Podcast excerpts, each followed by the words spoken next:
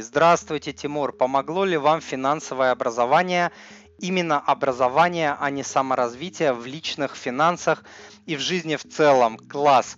Супер, нравятся мне такие вопросы, прикольные.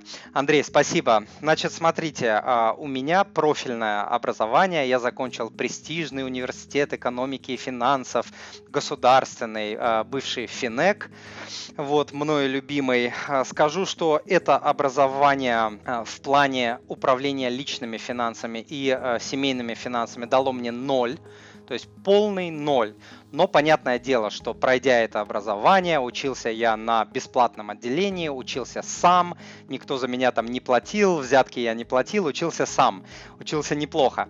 Вот, но, конечно, мне это образование дало то, что э, я наработал там определенную дисциплину, определенные там знания, определенные аналитические способности были развиты во время обучения. Не хочу полностью дискредитировать э, высшее образование или какое-то другое. Вот. Плюс у меня был там MBA. MBA я сделал, э, это бизнес-образование в одной из лучших школ, э, бизнес-школ мира. Э, на Западе я жил и учился. В общем, ни то, ни другое образование не дали мне тех знаний, которые я наработал по финансам, по управлению финансами самостоятельно, к сожалению.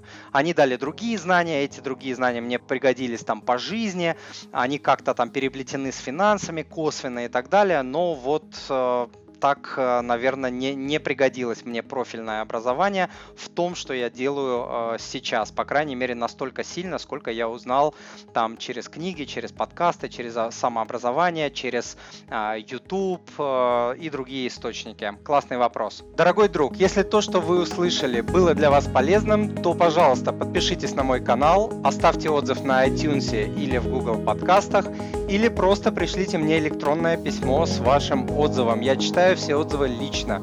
Заранее большое спасибо.